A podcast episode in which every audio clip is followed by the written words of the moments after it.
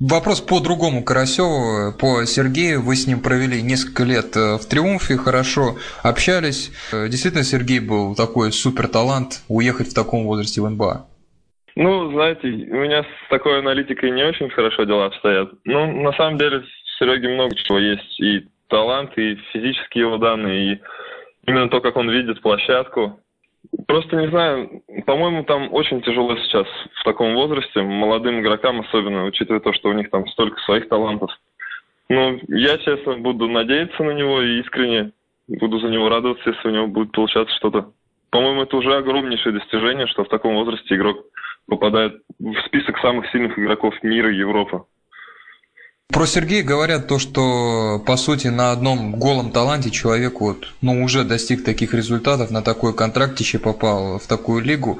Э, или вы как-то вот тренируясь с ним замечали, что он там пахал, индивидуально оставался, занимался? Или здесь действительно та история, когда человек только за счет одного таланта уже добился результата? знаете, у нас как бы за счет одного таланта далеко не уедешь. Ну как, у всех это бывает в больших, у кого-то в больших количествах, у кого-то в меньших.